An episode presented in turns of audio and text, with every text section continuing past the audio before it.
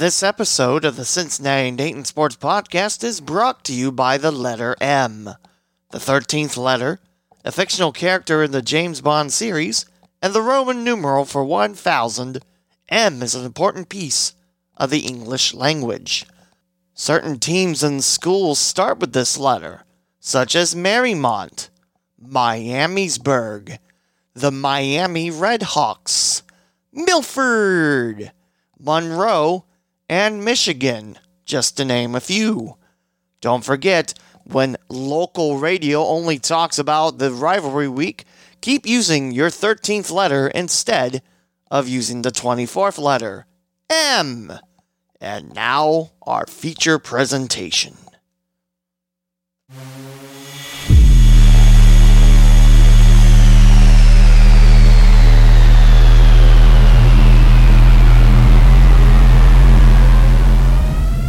Covering sports in the Midwest, it's the Midwest Sports Network, MWSN.net. It's episode 195 of the Cincinnati and Dayton Sports Podcast as we talk about local sports. The Mr. Football Award was crowned. Who wins it in Ohio? College hoops. Rule 5 for the Reds. The Dayton Dragons get a promotion and more. If it's about Cincinnati and Dayton, Ohio sports, don't turn on the radio, turn on the local Cinday Sports Podcast. Welcome to the Cincinnati and Dayton Sports Podcast with Lee W. Mowen.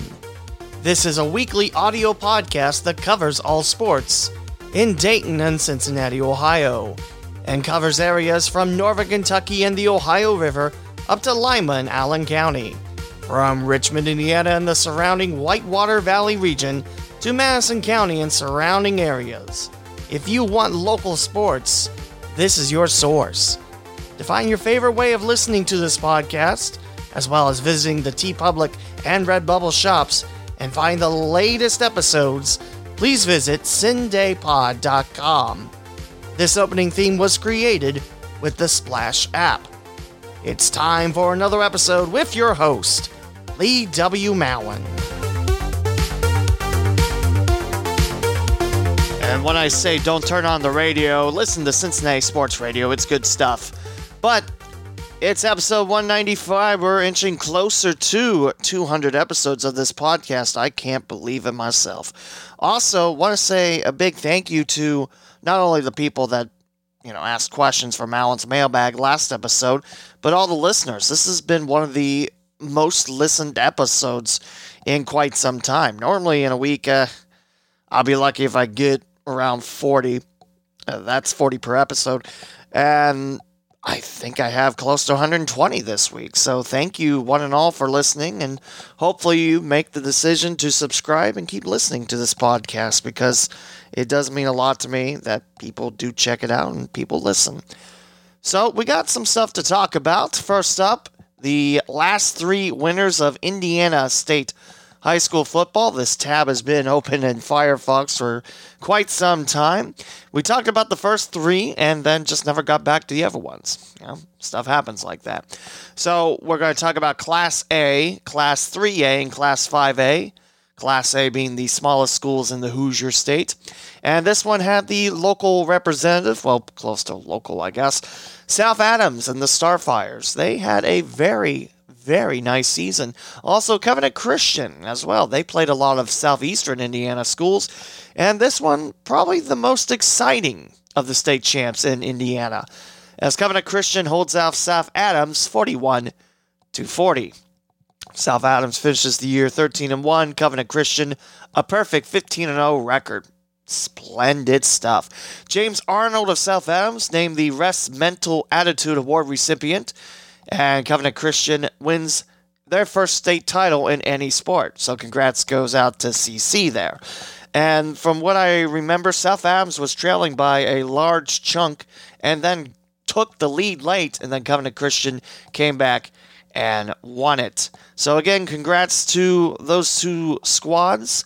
Now for Class 3A, it's Indianapolis Bishop Chatard 42, Danville 14, and Chatard rolls to state record extending 15th title. Very impressive up there. And Chatard goes to 13 and 1, Danville 11 and 1 on the year. And last up, Class 5A. It's Indianapolis Cathedral. You know that team that played all the GCL South schools and I think beat all of them. Well, they took their 13th football crown and they defeat Zionsville 46 28. And that gives Indianapolis Cathedral a 13 and 1 overall record. Zionsville goes to 7 and 6. And just to recap, 2 4 and 6 in Indiana, because again, it's been a while. Western Boone wins the Class 2A state champ 36 35 over Fort Wayne Bishop Luers. I forgot that was a one point game. Roncalli 49, Hobart 7. Remember, head coach uh, he's won a state title in Kentucky with Covington Christian, a couple with Moeller, and now one in Indiana. Now, a lot of coaches can say they've won state titles in three different states. So, very impressive work there. And 6A is Center Grove 38, Westfield 14. And that closes out the IHSAA football schedule for good.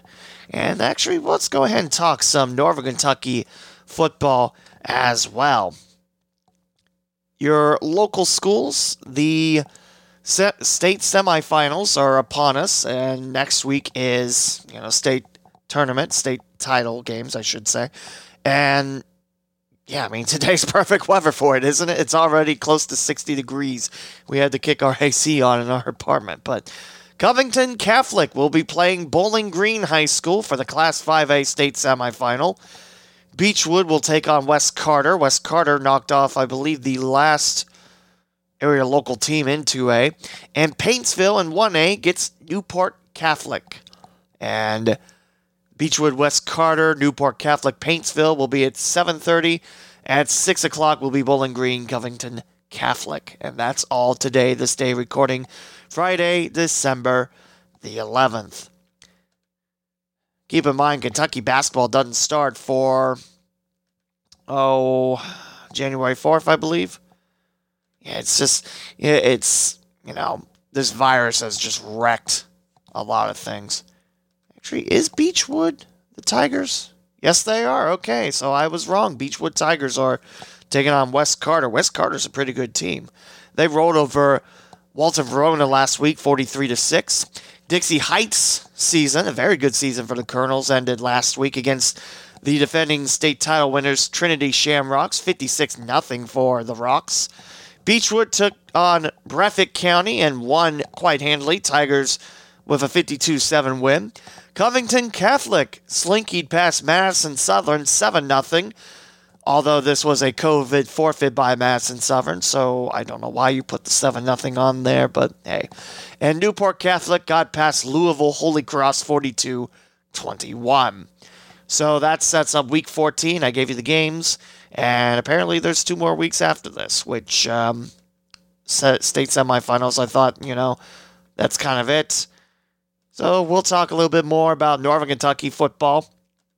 It's hard to believe that Ohio high school football has been over for a couple weeks now, but there's one major award that most people keep their eyes out of, and of course, that's the Ohio Mr. Football Award. It's the 34th award, and it goes to Roger Bacon's Corey Kiner. Very well deserved for Kiner. Like I said, very special player.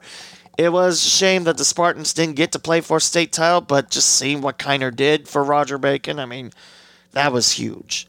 So Corey Kiner again will sign with the Tigers on Wednesday, which I think that's this upcoming Wednesday because this article was posted yesterday. So yeah, that would make sense, wouldn't it? Just the third Cincinnatian to win the award. And this is the first time ever in the greater Cincinnati area that Mr. Football has went to Cincinnati back to back times. Last year was Evan Prater. He's now the backup for the Cincinnati Bearcats football team as the second string quarterback Ben Bryant has entered himself in the transfer portal, which is okay. You know, sometimes fits don't happen. I mean, I get it. I mean, sometimes you don't fit in programs. Sometimes you want to move closer to home. Sometimes you want a starting role. I get that. But, you know, now Prater's with the Cincinnati Bearcats from Wyoming. So definitely looking forward to seeing if Prater becomes the starting quarterback for the Bearcats in the future, especially with the kind of season they're having. They're going to play for the American Athletic Championship against Tulsa, and that will be in Cincinnati. So, yeah, you can bet I'm listening to that game. But back to Mr. Football. Besides Prater and Kiner, the last Cincinnatian to win it, you have to go all the way back to the space year 1992, as it goes to Mark Edwards of Norwood. All the way back. He was the first Cincinnatian to win it. And then again, 34 awards, you know. Well, then again, only three Cincinnatians. Hmm. Now, not playing his high school ball in Cincinnati, but, you know, big part of the Cincinnati football team, Joe Burrow he won the award back in 2016 with Athens, the Plains Athens. Is it the Plains or is it Athens? I'm pretty sure it's Athens, but there you go. So there you go. We'll talk about the article again. This is from Go 24 7, spelled G E A U X. And this is by Shea Dixon talking about Corey Kiner. Again, soon to be an LSU Tiger. Not a great season this year for LSU, but remember last year, I mean, yeah, there's a lot of talent that got drafted. I mean, Burrow to Cincinnati, Justin Jefferson up to the Vikings. You know, very selfish of me. I was kind of hoping Justin Jefferson would fall down, but he was, you know, he was a pretty good wide receiver. So, yeah, he's getting taken in the first round. But Kiner is currently ranked as the number seven running back on the 24 7 sports composite, which he finished out his time with Roger Bacon Roger back on uh, the article there. It's Roger Bacon. With 116 rushing touchdowns, 125 total touchdowns, and 772 points, which all three of those are number three in the Ohio football record books. Very impressive. In a shortened season, his senior year, Kiner rushed for 1,866 yards and scored 35 touchdowns, which 11 games. Roger Bacon went 10 and 1. Uh, that's a little bit over three a game, a little less than three and a half per game, which is good because those half touchdowns. Ugh. So definitely the lone running back also for LSU's class next year. He's been on board with the Tigers since earlier this year, May 11th, and became the first commitment for first year running backs coach Kevin Faulk. And Kiner and Faulk have had a relationship since Kiner's junior year. Kiner's been doing his own research on LSU, academics, outside football. And Corey has been an LSU fan since he was nine. Had a virtual tour, you know, COVID, and facilities and football facilities. And his love just went tenfold from there. So, yeah, I don't see Kiner transferring out but I really, really hope he does well for the Tigers. Although LSU did put themselves on a self uh, implicated bowl ban for, I think, one season. So his freshman season, that's not, I mean, that's not great, but hey, it could be a lot worse. Just double check on that from the same page again. Go 24 7. That's G E A U X, which I think is French, right? Is that French or Creole? I'm not entirely sure. But yeah, I mean, talking about Corey Kiner's career, Roger Bacon, very special.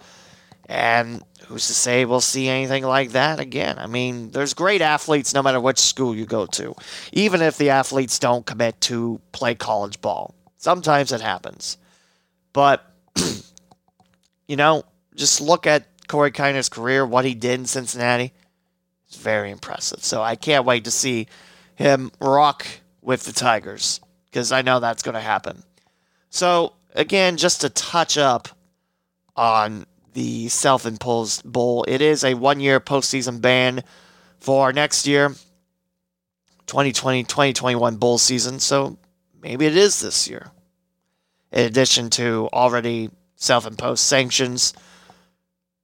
So, there you go. Corey Kiner is going to be an LSU Tiger, but not before he takes the Mr. Football title, the 34th Mr. Football title awarded in Ohio. Now, uh, Mike Dyer, who I talk about constantly when we're talking about Cincinnati sports. He does a great job covering high school sports for the ABC affiliate in Cincinnati, WCPO. He recently had an interview with Mark Edwards, which was the first Cincinnatian to win the Mr. Football Award. Definitely, it's a great interview. I suggest going to Facebook, listen to it. You won't be disappointed. So, that's a bit about football. Let's go to baseball because there was a couple things that happened during this week. Now, of course, this was the week where uh, major league teams offered minor league teams a connection into the farm system, and there were 43 teams that were left out in the cold. Dayton Dragons, you think they're going to be left in the cold? Really? Because no, they're not. They were offered by the Cincinnati Reds. I mean, if the Reds ever let go of Dayton, that'd be probably one of the most stupid things they could ever do. Because Cincinnati is about an hour away. Most people around the area are Reds fans. I said most. There are exceptions, of course. But, I mean, you get the radio games on 700, and, you know, you get Dragons. So you get to see possible future Reds with the Dayton Dragons. Now, what's interesting is the Dayton Dragons get a promotion, as I mentioned in the intro.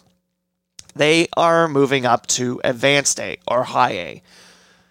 Which, what does that mean in terms of talent you see? Now, for the Dragons, they've always been in single A or low A, depending on how you like to label it. I don't like using low A. That just sounds like, you know, it's not impressive. You got to minor leagues. I mean, come on.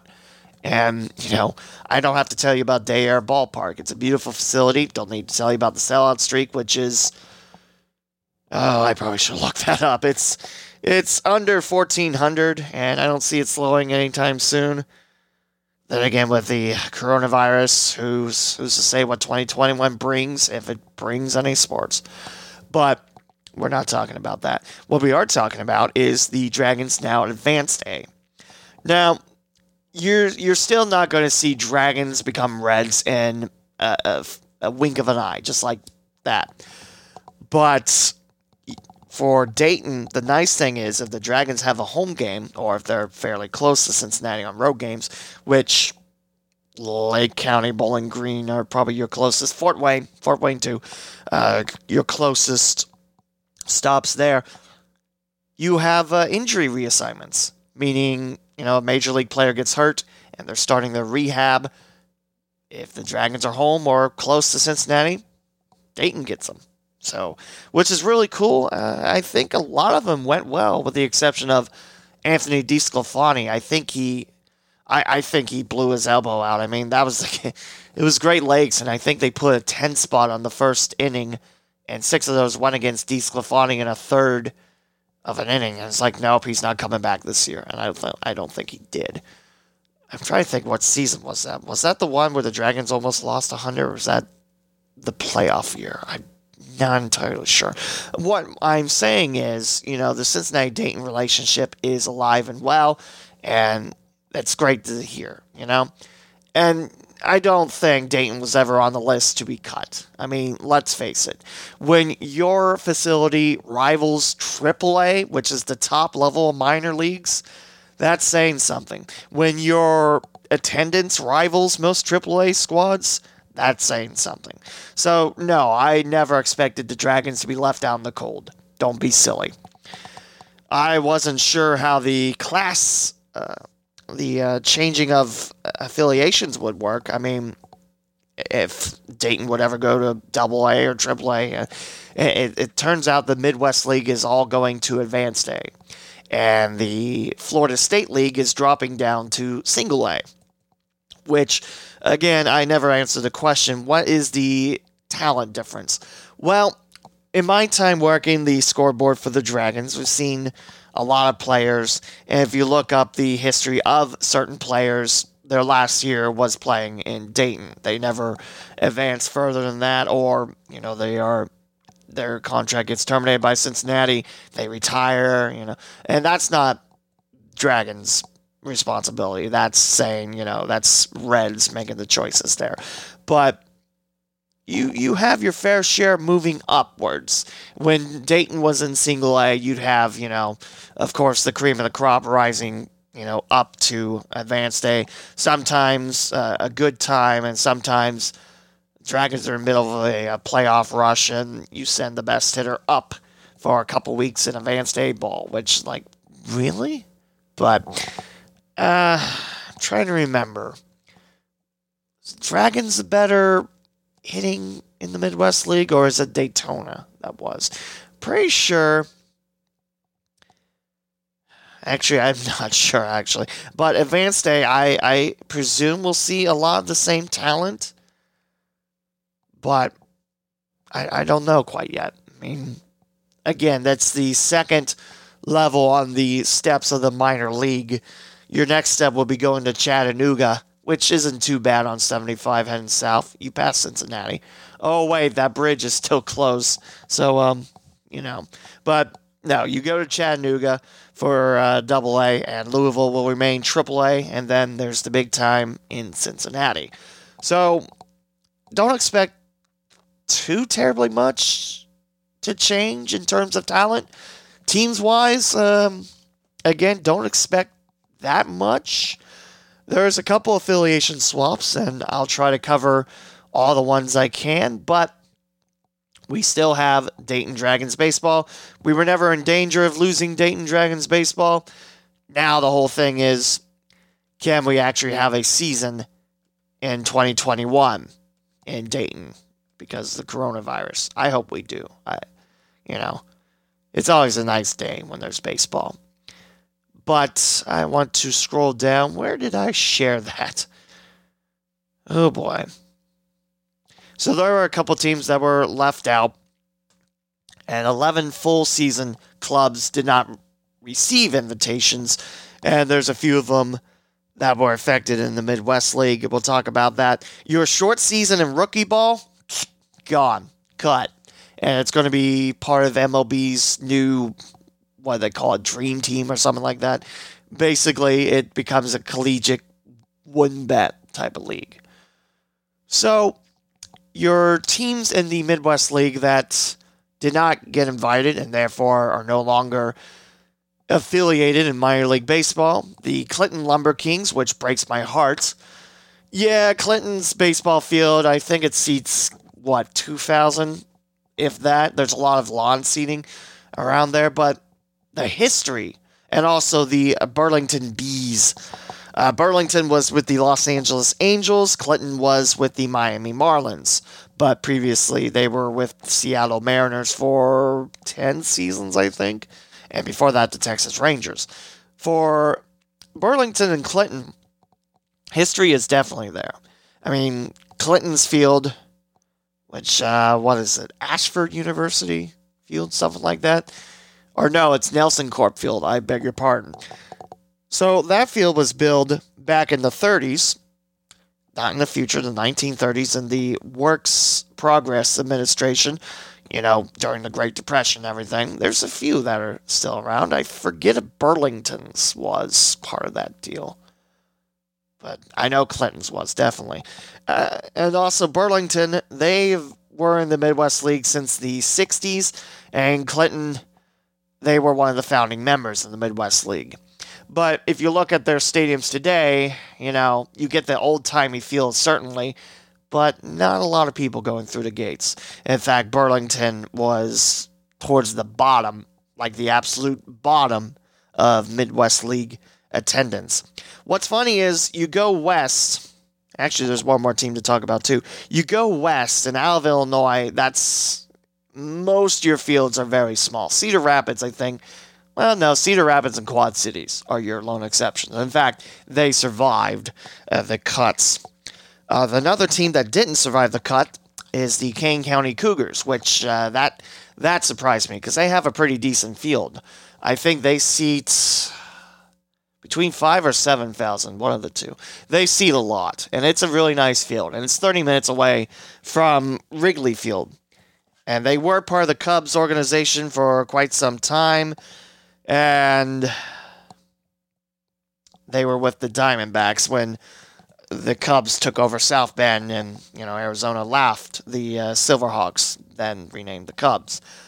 So yeah, the Cougars won. That that surprised me because they draw a mighty mean crowd. Not mighty means boo will throw stuff at you. I mean they're they were in the thousands. Uh, I think one year they were really good. They were around five thousand. Dayton normally draws about 8,000. Uh, Fort Wayne's not too far behind. They're about 5,000. Maybe I'm thinking 3,000. I don't know. But Kane County draws a pretty good crowd. So that really surprised me.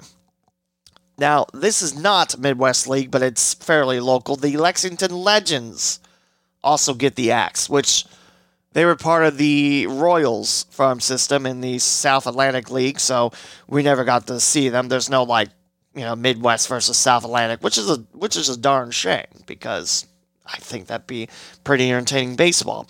But Lexington got the axe, and that that surprised me because I know Lexington loves them some legends, and I always thought they did pretty well at the gate too, but they weren't invited. So. Uh, your other teams, full season, not invited. You have the Jackson Generals in Double A, along with the Trenton Thunder, which there's a story about the New York Yankees and Staten Island Yankees. Not only did Staten Island receive word that the Yankees weren't going to be affiliated with them after, you know, the Yankees said, no, you're fine, you'll be fine. They folded, and then they opened up a lawsuit against Rob Manfred and Major League Baseball and the New York Yankees. So I definitely think we're going to see a lot more cases open up. I think. I think we're going to see a lot of that before all said and done. But who's to say? Maybe we won't. So definitely, I'm keeping my eye on that case. In High A, the Charlotte Stone Crabs, the Florida Fire Frogs, and Kissimmee. You have the Frederick Keys. I mentioned Burlington Clinton in Single A, along with the Hagerstown Suns, Lexington, Kane County, and the West Virginia Power.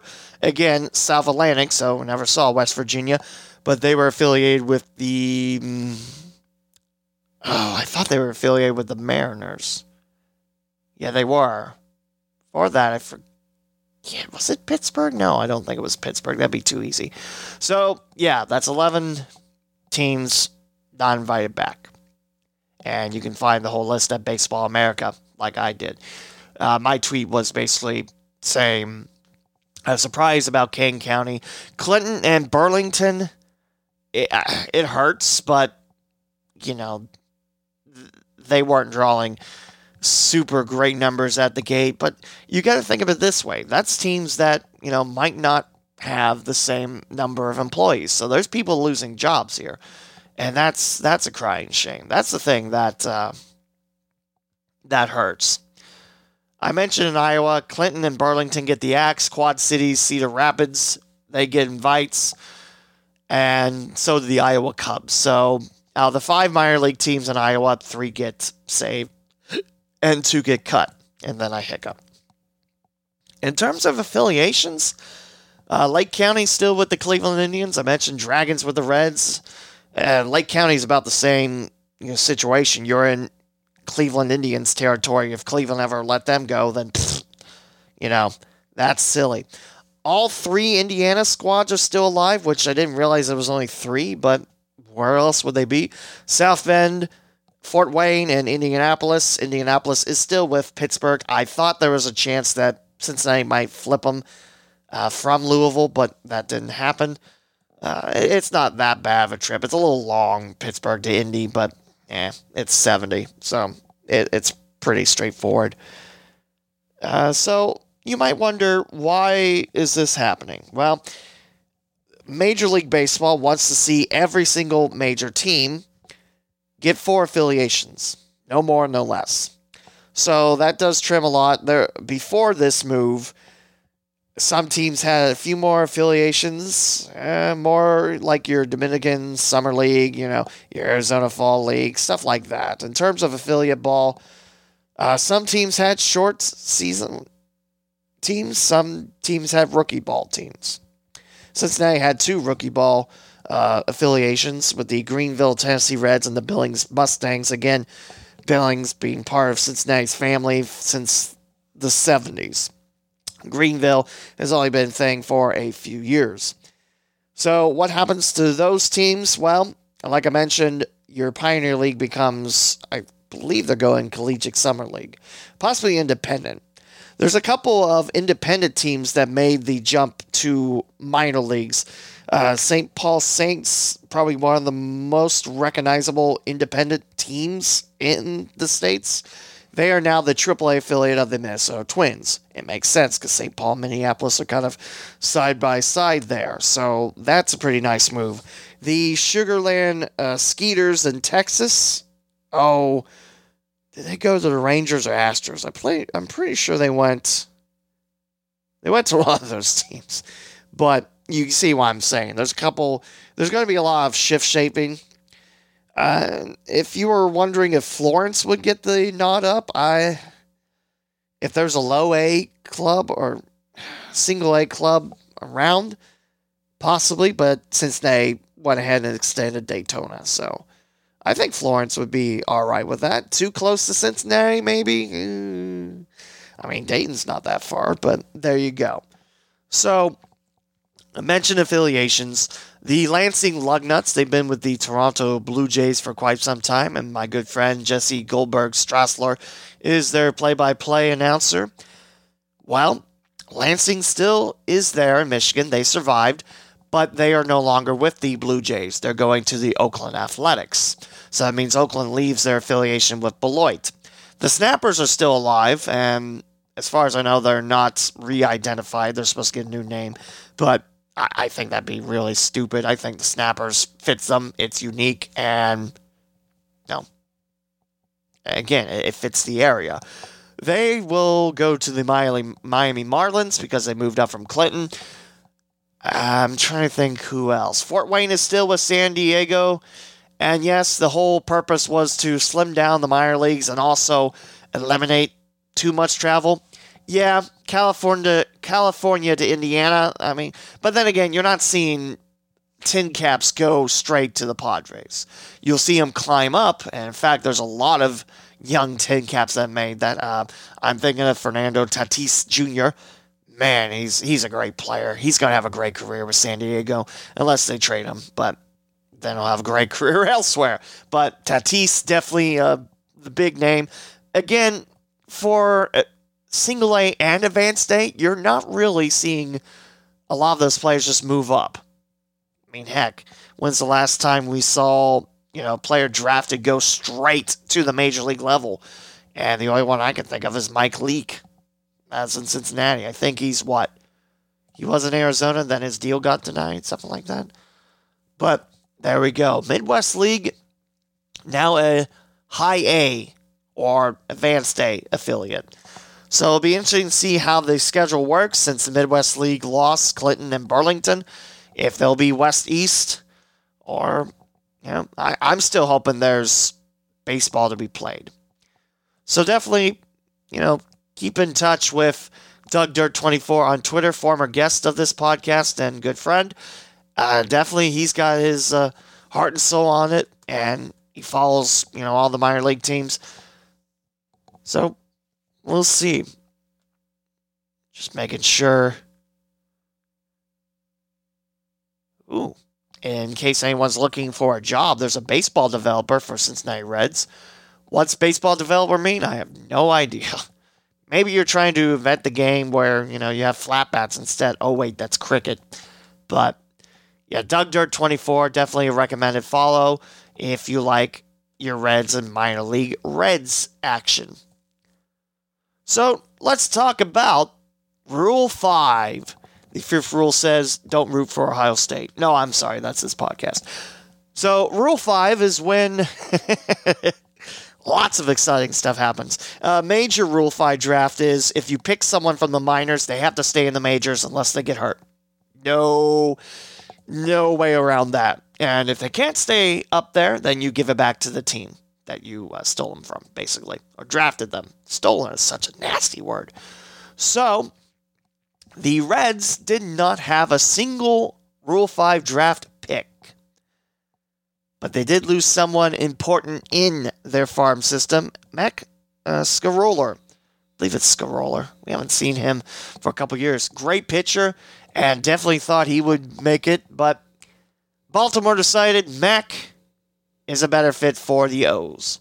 I hope he does well, but if Mac doesn't work out with Baltimore, then the Orioles have to give him back. So, Reds don't pick anyone. They were looking at a few players, but they all got picked before Cincinnati could pick them. So, yay. So Cincinnati passed on the entire Major League Rule 5 draft. Minor League Rule 5 draft is, you know, it's the same, except you're drafting for the minor league teams, not the Reds. Now, this one, they don't have to stay at a certain level. There's less rules and really less coverage. I mean, when you think Rule 5 draft, you think, you know, okay, there's young pieces that major league teams are going to take away from club systems, and we'll see how they do. Uh, one big case that I remember, uh, I'm trying to think when this was. I think I was still in college. Yeah, because I was coming home and I went to Brookville's McDonald's for some reason. I don't remember why, but uh, Carlos uh, Monasterios for the Los Angeles Dodgers. He was in uh, single A at the time, and then LA took him, and he was up there for a couple of years, and then he got cut. I don't think he even. No, I think he might have went back down to the Dodgers farm system, and then that was kind of it. So, you get what I'm saying. Major League Rule 5, you draft someone from someone else's minor leagues, they got to stay in the major league level unless they get hurt. Now, the minor league phase, the Reds select six players, lost three. So, Doug Gray did this nice article. Again, redsminorleagues.com. So the Reds picked up from the Dodgers shortstop Errol Robinson, from the New York Mets a catcher Wilfred Astudo, Astu, Astudillo, Ast, Astudillo, another catcher this time from the Houston Astros and Chuckie Robinson, uh, from the Arizona Diamondbacks first baseman Joel Yanqui, I think we might have we might have saw him as a Kane County Cougar last time KC was in Dayton, but I could be wrong on that. A right-handed pitcher from the Texas Rangers, Wes Robertson, and another shortstop from the Arizona Diamondbacks and Stephen Layton. The Reds lost the following three to the Pittsburgh Pirates. Went infielder Claudio Finol, great defense bat his last year in Dayton. Uh, I think it went up to 180, and that was the highest, maybe in the low 200s. Uh, Jose Zorrilla, which I don't remember seeing with Dayton. He's a left-handed pitcher, and he's gone to New York Mets, and also to the New York Mets, a right-hander, Jesus Reyes. He was a great pitcher, and I remember him having a great year with the Dragons, and he's now with the Mets. Now, again, with this draft, you don't have to go to the majors, but they're in the minor league club of New York Mets now. So let's talk briefly a little bit about Errol Robinson. That was the first selection in the minor league phase. He split time with Double A and Triple A, meaning we're probably not seeing him in Dayton unless it's a rehab assignment. His 46 games in Tulsa were strong. Hit 310 as a 24 year old that played mostly shortstop and a little time between second and third which is funny because shortstop is between second and third. Ah! No, he also played second and third. When he moved up to AAA, in 61 games, his batting average went down with the Dodgers. It went down to 220 from 310. I miss it when Oklahoma City was the Red Hawks, but uh, another subject for another time. Also in Double A, his uh, BA BIP which I believe is batting average with uh, batters in position, which I don't know why that's not runners in position, but hey. Uh, double A, he hit 381 with uh, runners in position. Triple A went down to 278. Not much power in the bat of Errol Robinson, but has more swing and miss to the game than you like. About one out of five times he'll strike out, which uh, a little high.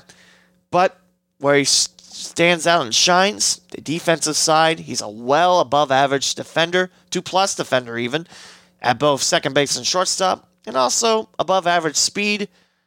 Although his game in the base stealing world, eh. So Errol Robinson looks pretty nice piece in the minors. Um, it really depends what Cincinnati wants to place him. uh, Pens- uh, not Pensacola, sorry, uh, Chattanooga or Louisville. We'll see him. I, I again, I doubt he goes to Dayton, but you know, you never know. I don't know. I'm just telling you about these players.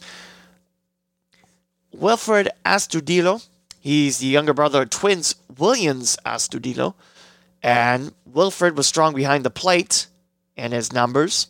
Second pick in the minor league phase of the Rule 5 draft for Cincinnati, 20 years old. And he's with the Kingsport Mets, who did not survive the cut. He was in the Appalachian League, which uh, I don't think that survived. But anyway, 36 games, a 267 batting average, and strong behind the plate. Just two pass balls against the catcher, and threw out 12 of 26 attempted base stealers, which is 46% for the Kingsford, Kingsport Mets, even. Chuckie Robinson, he's the third pick by the Reds. He was drafted with the 21st round pick of Houston back in 2016, and he reached the double A level of Houston's minor league. His last two years, he struggled at the plate. Uh, about sub 300 on base percentage, according to this article from Doug Gray, in both Advanced A and Double A, along with a 661 and a 600 OPS. And his strikeout rate, Chuckie Robinson, jumped up to 29% as he struck out 118 times in 409 plate appearances. Not a lot of power showing up in the bat, but potential if he can piece things together.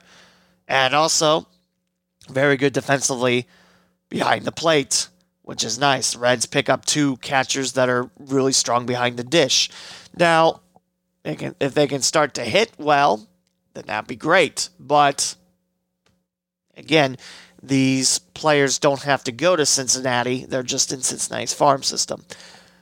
Baseball America named him the best defensive catcher among the Houston Astros minor league players heading into what would have been 2020 season.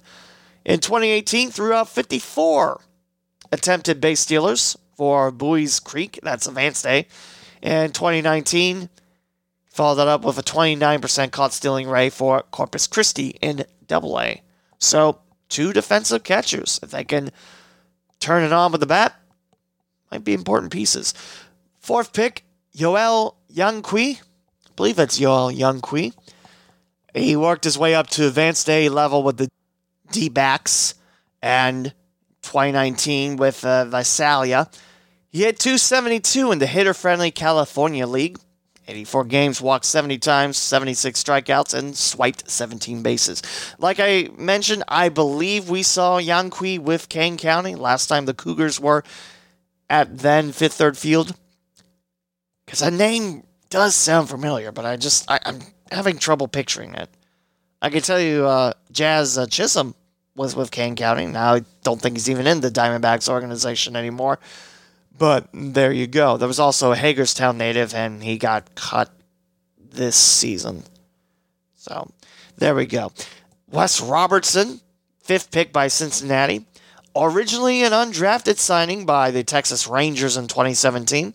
Split the 2019 season with single A Hickory and advanced A down east. Didn't spend much time on the mound on either stop. Made six strong appearances for Hickory where he allowed just two earned runs in 13 innings, five walks, 10 Ks. Down East allowed 11 runs in 14 innings, where he walked seven batters and struck out just six. He had to have Tommy John surgery. His last game was June 29th, 2019. Made his final appearance after coming off the injured list and then need the TJ surgery. So Doug Gray watched one of his relief appearances for Hickory is one of two on ML, MILB TV. Through 96 with a good looking slider around the mid 80s. Sounds like he's got promising stuff. Now, Tommy John, I mean, any surgery, doesn't matter if it's Tommy John, Timmy John, or Jimmy John's, it doesn't matter. You're you're not back 100%. You're just back, you know. You know what I'm saying? You know, you're not I mean, surgery fixes things and you're good as new, but it's not as strong. You know what I'm saying? You know what? I don't even know what I'm saying, but you get you know my gist on it. Stephen Layton, the last pick of the minor league Rule Five draft, and also the entire draft. Out of Nicaragua in 2016, he's worked his way up to single A. Last played in 2019. He split time between Hillsboro and the Northwest League in Kane County and Low A.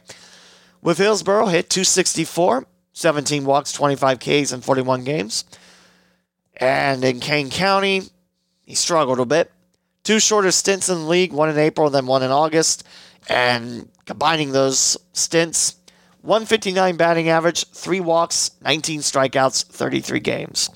Most of his time was at shortstop, but also some second base experience for Layton, who is soon to be 22 years old. Most of his college career, he was a catcher. He only threw three and two thirds innings in college across four games as a junior. Also pitched the summer following his junior year for Seacoast in the Futures Collegiate Baseball League, but only threw for four innings. So, again, the minor league Rule 5 rules are unlike the big league version of Rule 5 draft, where you have to stay in the major leagues unless you're hurt, or else you go back to the team that uh, had you originally. Once a player is selected, they are under contract with a new organization with no stipulations involved. They can be placed at any level in the organization when baseball begins again. So again, they're part of the farm system now, and that, you know, the team pretty much takes over the contract and everything and then decides, hey, you're going here, you know, stuff like that. So, yeah, the three that the Reds lost, I mentioned Claudio Finol and Jesus Reyes. I watched with my own two eyes the Dragons games. The biggest one that is Reyes. I never saw Zorilla play, so I don't have any information on him. But let me tell you, Reyes, when he was dealing, he was dealing. So that is Rule 5 happening for Cincinnati. Nothing major league to talk about, but sometimes that happens. Although uh, Nick Krall, the new uh, uh, GM taking over for Dick Williams, said, "Yeah, there was players we uh, highlighted and we wanted, but everyone took them." It's like, yeah, that sounds like me in fantasy football. Am I right? Ha! So now it's time to talk some college basketball. That's right. And we're going to talk just the D1 schools today because, well, no, I, I wanted to make this a short episode, and I'm already looking at it, and it's close to 50 minutes again. Man, when I start talking on here, you can't shut me up. But we'll start off with the Xavier Musketeers. I know I'm abandoning my alma mater. Normally we talk Wright State first and then work our way southwards to Northern Kentucky. But I want to start with Xavier because they're off to a 7 0 start. It's very impressive. And they started this the Wednesday before Thanksgiving with a 101 to 49 win against the Oakland Golden Grizzlies at home. Yeah. Oakland is normally pretty good. They have a lot of talented pieces, and Coach Kampe knows what he's doing as the head coach of Oakland. But just to dismantle Oakland, I was questioning is Xavier that good or is Oakland that down? And I, I, I mean that that's just like whoa. So then the Musketeers follow that up. They held off a furious rally by Bradley, but the Musketeers won at 70 or excuse me, 51 to 50. And then the next game, 76-73 winners over Toledo, in a game where the Rockets had a 10-point lead at one point. Yeah, first half wasn't super hot for the Muskies, but you know, I hate that nickname and I just used, and I'm sorry. It wasn't the best for the Musketeers, but it's what you do with the second half and coming back and winning by three against the Rockets. They're normally pretty decent. So, nice three wins there, all in Cincinnati for the Musketeers. That next Monday, keep in mind the Musketeers and the Xavier Invitational played Oakland that Thursday.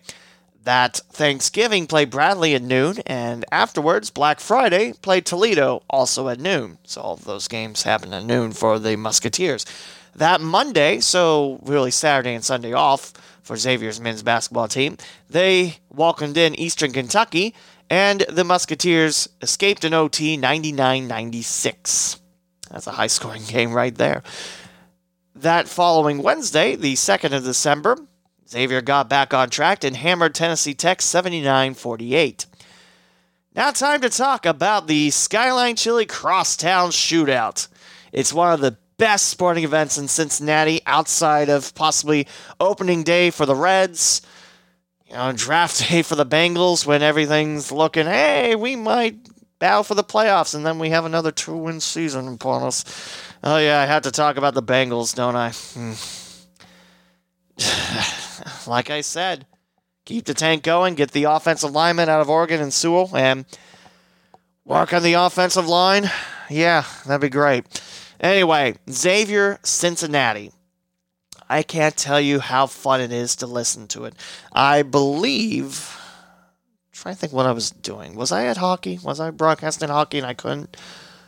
Or was I listening to uh, Joe Sunderman and Bar- uh, Brian Byron Larkin? Excuse me. I forget. Yeah, that was the game that uh, 700 didn't have it because it was the Bengals game. Yeah, I didn't listen to the Bengals game. I listened uh, for a couple minutes, not because Dan Hoard wasn't there. No, that's not the reason. It's just the Bengals season. Yeah, another two win season. Yeah. Anyway, Paul Scruggs, awesome player. Definitely his senior year, he's shining. Game high 20 points against Cincinnati. And for the first time since, I believe, 2013 2014, the Musketeers take the shootout from Clifton. That's the neighborhood that UC is located in. 77 69 over Cincinnati. Bearcats fell to 1 and 1. We'll talk about UC in a little bit. They had a nice win against Furman. And Dan Hoard was broadcasting it. That was the game I was listening to. I was very surprised there was a basketball game at 5 p.m. when I was going up to Piqua. More on that later. And yeah, Furman's got pretty nice program. I mean, Power Five, no, but hey, what's wrong with having a great team outside that? You know, as this podcast covers lots of teams, not named that school in Columbus. So Xavier got off to a very strong start. Six of nine shots made, took a five point lead, 16 11 at the 13 14 mark. Adam Kunkel, which is the transfer from Belmont, I believe, hit a three pointer, his first basket with Xavier. So Hey, that's a nice way to get your career on the right foot. I was going to say at Cintas, but this was at uh, fifth third. So, back and forth game, as you would expect. This rivalry is awesome, and I think it's been played every year since World War II. So, yeah, even the coronavirus couldn't stop the crosstown shootout. Take that, virus. So, yeah, Xavier wins their first the first game at Clifton since 2013 2014, and now won six of the last eight with Cincinnati, including two straight, both against John Brannen. Uh, Paul Scruggs, like I mentioned, game high 20 points, six for 10 for the floor, eight for eight for the free throw line, five rebounds, five assists for Scruggs. Freemantle, who's also a very good player for Xavier, 16 points, 7 of 15 shooting, also grabbed a game high 9 rebounds. Nate Johnson, 10 points, and four Musketeers had six each Dwon Odom, Jason Carter, Adam Kunkel, and Brian Griffin. And also Xavier shot for the entire game 51%. 51%. Not bad. And three throws 20 of 25 for 80%. Pretty good. Although the Bearcats won the battle on the glass 34 31 and also scored a few more points off turnovers 19 6. Xavier used their bench better for 1912 advantage in points. Also, 17 lead changes, 11 ties. Yeah, Xavier and Cincinnati. May this rivalry continue on. And I know your next thing is you guys say the Wright State Dayton should play. Not yet, because we're now going to talk about the Bearcats run. Actually, let's check in on the women's basketball teams too it's not fair that you know men's basketball is covered so well and then this podcast is about teams that don't get that opportunity. So let's talk about xavier's women's basketball team. Currently 1-0 on the year they defeated detroit mercy in michigan 81-73 and haven't played since. That game was november 25th it's now december 11th on this day of recording. The home game against morgan state the Big East opener against Creighton at home, the Big East Road opener at DePaul, number 20 DePaul, postponed. Morgan State's game was canceled. And the crosstown shootout at Cincinnati postponed. Actually, we'll double check and see if that. No. Wow. There's only four games on this schedule. I hate this virus. I hate it. So, the next time for the women's basketball Musketeers, this Sunday at home against Wofford, the Terriers. And then that next day against Indiana State. And then December 16th, Xavier visits Valparaiso of the Missouri Valley. I was going to say Horizon League. Why am I back in college? And then they're scheduled, well, they were scheduled to be at UConn the 19th, but that got postponed. And right now, the game against Marquette at home on the 22nd at 2, well, that's still on for now. So 1 0 for the Musketeers. And I have a very big feeling that's going to ring true for a lot of teams. Not just women's, but men's too. I know Miami was supposed to take on Defiance College before the turn of the month, and that got canceled. So let's start with men's basketball for UC. We're going northward this time because I said so. Two and one's the Bearcats. You can guess what that one loss was. And like I mentioned, they took down a really talented Furman team they had a I forget his name, but they had a kid from Cleveland Heights, and he was the uh, he was the top player in Division Four in Ohio. It's like, and yet he went to Furman and not any of the Ohio colleges. Oops.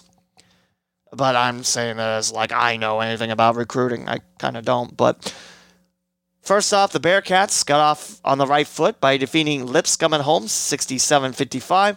Lost at home versus Xavier, a game that was not on AM radio, therefore I couldn't listen to it. But that's changing next week, so yay. And then Cincinnati beat Furman 78 73 in a game where UC had a pretty big halftime lead. What's next for John Brannen's Bearcats?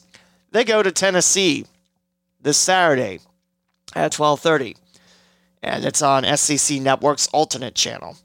And then back home to kick off AAC play against USF Wednesday the 16th. Then they're scheduled to go to Athens, Georgia to take on Georgia. And then at UCF, start the new year, the second Saturday hosting Tulsa. So, yeah, right now the schedule looks okay. There's not a lot of postponements on there, but I don't know if that's just the schedule was that light to begin with, or the fact that you know they took them off the schedule. So two and one start for the Bearcats, not bad. I mean, yeah, it was a little disheartening to lose the shootout game at home, but Xavier's seven and zero, oh. so we might have two great D1 teams in the Queen City, the immediate Queen City. Northern Kentucky's across the river, and we'll talk about the Norse. But let's talk about the women's Bearcats, the basketball women's team, one and two. They edged out Northern Kentucky in OT 73 67, and that was at home November 25th. Could not play against Louisville at home, that got canceled. They fell at Florida 81 58, and they fell at home to Marquette 86 75. They were supposed to take on Xavier last night, but that got postponed. And let's see if Cincinnati's schedule has it. It does not. So stay tuned for that. But one and two are the women's Bearcats. And they've been pretty good for the last few years as well. It's just, you know, there's that team called UConn that's uh big pest. Oh wait, they're in the Big East now. That's the Big East's problem in women's basketball. Yeah, UConn Huskies are one of the top teams in uh, women's basketball with South Carolina. I think Stanford's still strong. Notre Dame. Yeah. So, Northern Kentucky. We'll start off with women's basketball because there was a bit of news I saw. And they had a renovation on the website. Looks pretty sharp. I've always liked uh, Northern Kentucky's website. It's just, although the only thing I didn't like was the um, the uh, scheduling for sports. It, it was very weird. It was like here's this sport and then basketball and then I don't know. I don't know how to explain it. I'm just nitpicking. 0 4 is the women's basketball Norse team. They fell to Cincinnati, fell at Akron 70 60, fell at home to Bowling Green 63 49, and fell at number 19, that school in Columbus, 96 to 63. I guess I was thinking the uh, Miami Redhawks fell at that school in Columbus. But there you go. So the Norse were supposed to host Detroit Mercy, but uh, that got canceled.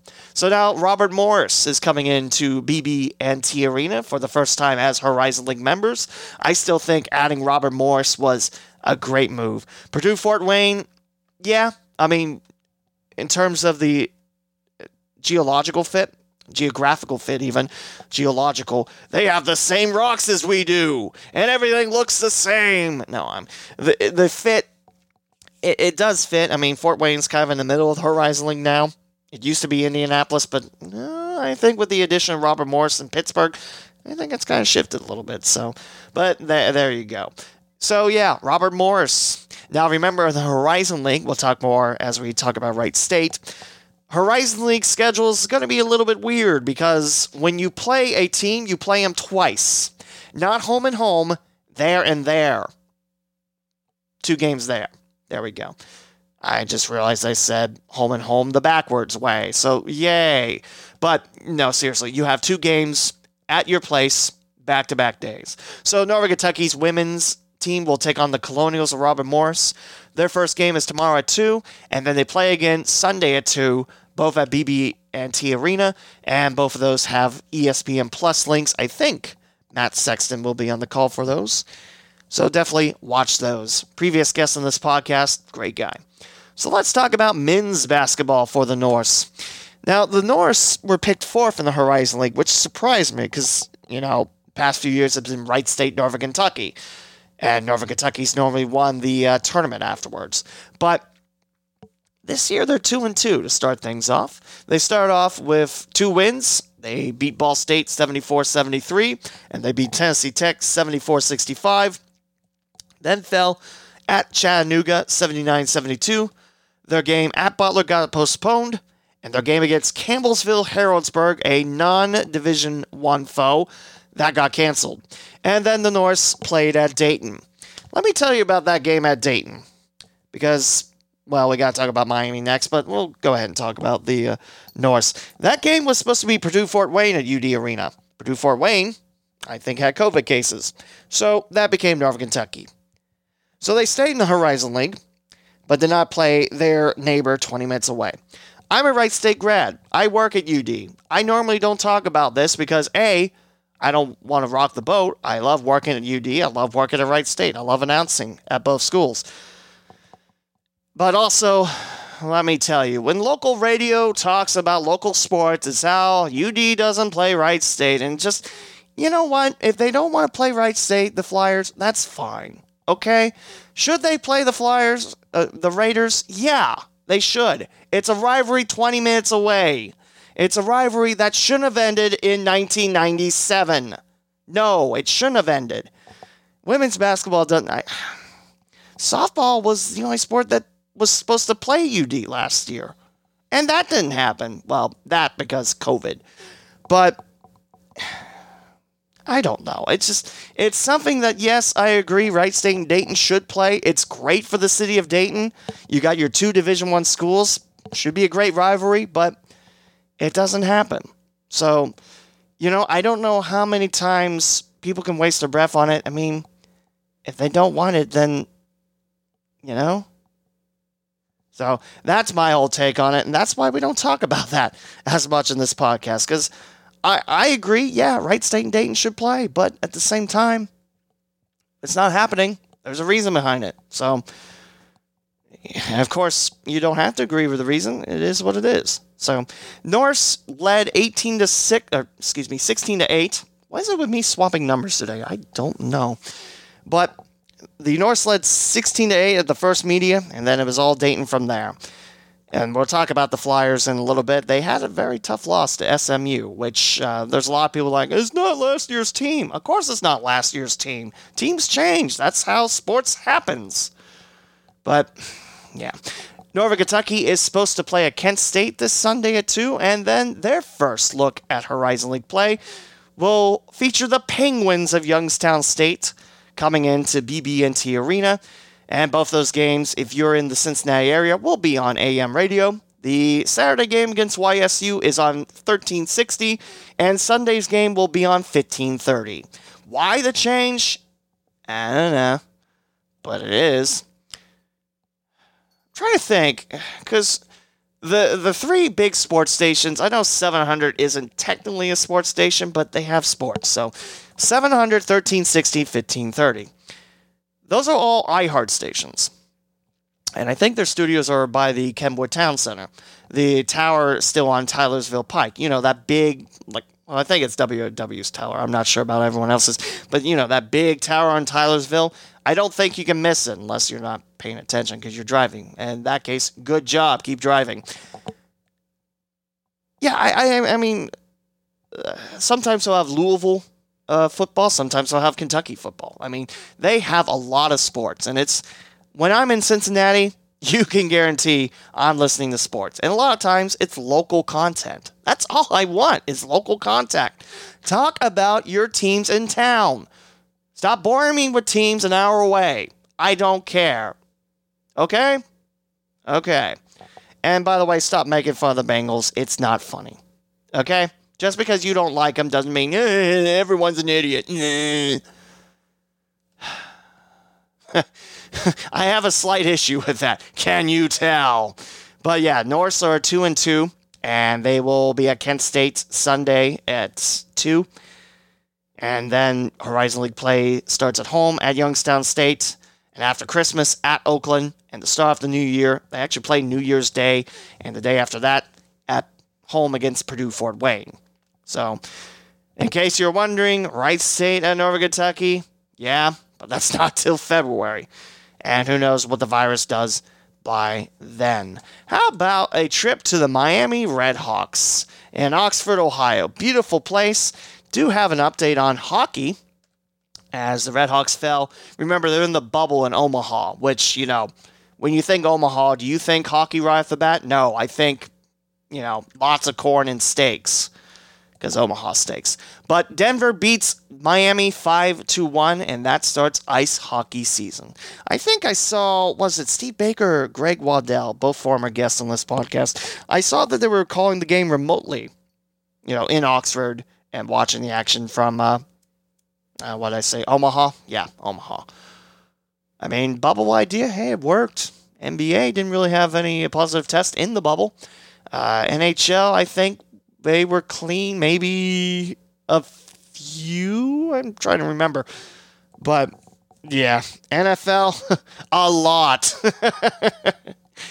oh, don't get me started on that whole spiel. I mean, Wednesday afternoon football. Yeah, I don't think that was the next step after Thursday night football, Monday night football, Sunday football. You know, you get what I'm saying. So Miami hockey fell to Denver five to one you know what? We're going to start with hockey because we do have some hockey to talk about too. Because this weekend, uh, we got uh, how many games do I have? At least five. Yeah. So the hockey Redhawks are 0 5 to start the year. They fell all these games in Omaha. They fell to North Dakota 2 0, fell on OT to Omaha 2 1, fell to Minnesota Duluth 5 3 and 4 2, and then Denver 5 1. What else is in the bubble? well, Omaha tomorrow night at 9.05. They're in Central Time, right? It's not Mountain and Omaha? Sure, let's say that. So Omaha Saturday, then Tuesday against Colorado College, then Denver, Colorado College again, North Dakota, Western Michigan. Actually, Western Michigan is the first game scheduled out of the bubble. Your first home game for the Ice Hawks, Friday the 8th of January.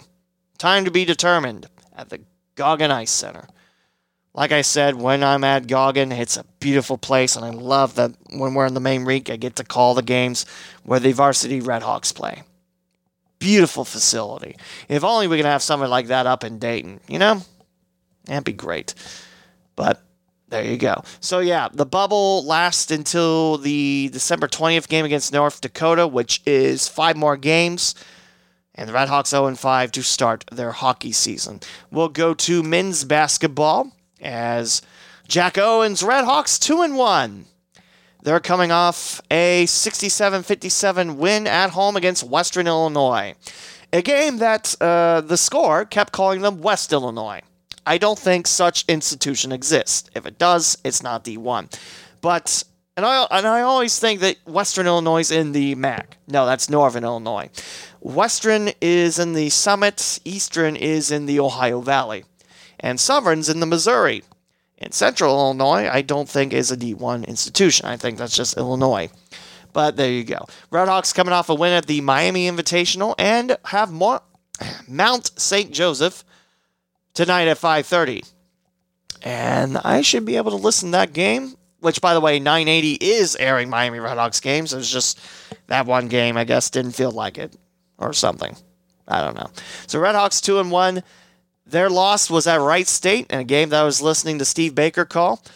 And the Raiders won it 71 47. We'll talk about Wright State last because we're doing things in reverse. I don't know why we're doing things in reverse, but we sure are. But we'll talk about Wright State in a little bit. First game, a nice win against their hockey foes, North Dakota. Men's basketball won at 81 67. Again, they were supposed to take on Defiance College. That got canceled. Mount St. Joseph is on tap for tonight. Looks like that game is still, it's already 1.30. Wow. That game looks like it's still going to be played, but Stay tuned. And something I'm noticing is oh, I guess it's because the Red Hawks. No, it's only twice. There's two and two there. I'm, I'm the okay. So what I'm looking at right now, so you don't wonder why I'm sounding like an idiot. The University at Buffalo. It's not of. It's at. Is supposed to come into Oxford Tuesday, December fifteenth and that would be the next game after Mount St. Joseph. The Bulls are part of the MAC. In fact, their Bulls football team won the MAC East, and Miami's football team went two and one in the season. Their game at Kent State got canceled. Yes, COVID. Their game at home against Bowling Green got canceled. You guessed it, COVID. It's not showing it's a MAC school on there, so maybe it's a you know oversight. I don't know, but there you go.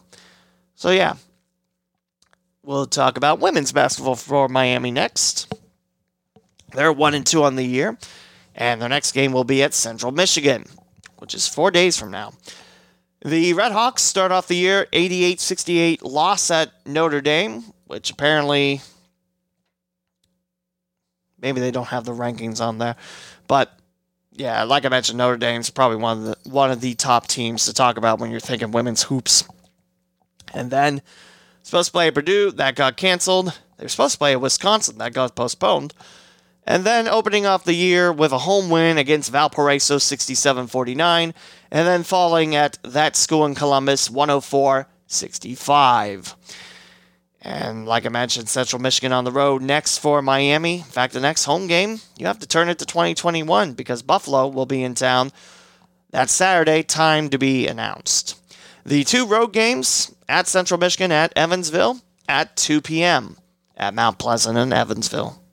So there you go. Let's talk about the Dayton Flyers. I already got that whole spiel out of the way that, you know, I think Dayton and Wright State should play, but, you know, if it doesn't happen, then there you go.